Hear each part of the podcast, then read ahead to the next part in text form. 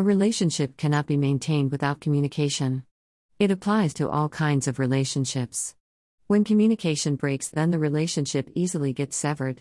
Without communication, one cannot know the heart of his partner nor share his own heart to his partner. At such level, it becomes easy to make decisions without considering the understanding of each other, giving room for inappropriate decision, probably not too comfortable or detrimental to the other person or the whole relationship.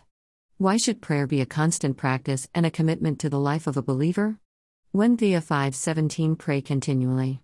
God is spirit, likewise man has a spirit.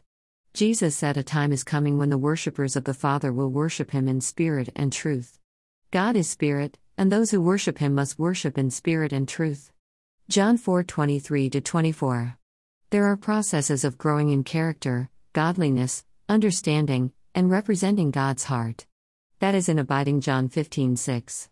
Abiding consists of praying, studying, meditating, and living the Word of God. For now, we are discussing prayer, which is equated to communication.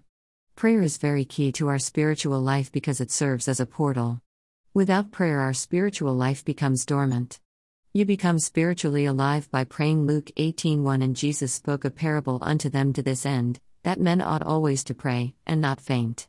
Jesus taught in so many places about prayers and the importance of prayer, and shows His expectation of us as believers to always pray. And when you pray, pray then like this.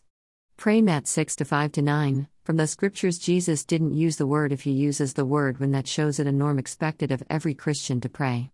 Just like you cannot say if I get hungry, but you rather say when I am hungry, because hunger is the nature of man that cannot be taken or separated from anybody. When you stop getting hungry, then you stop being human.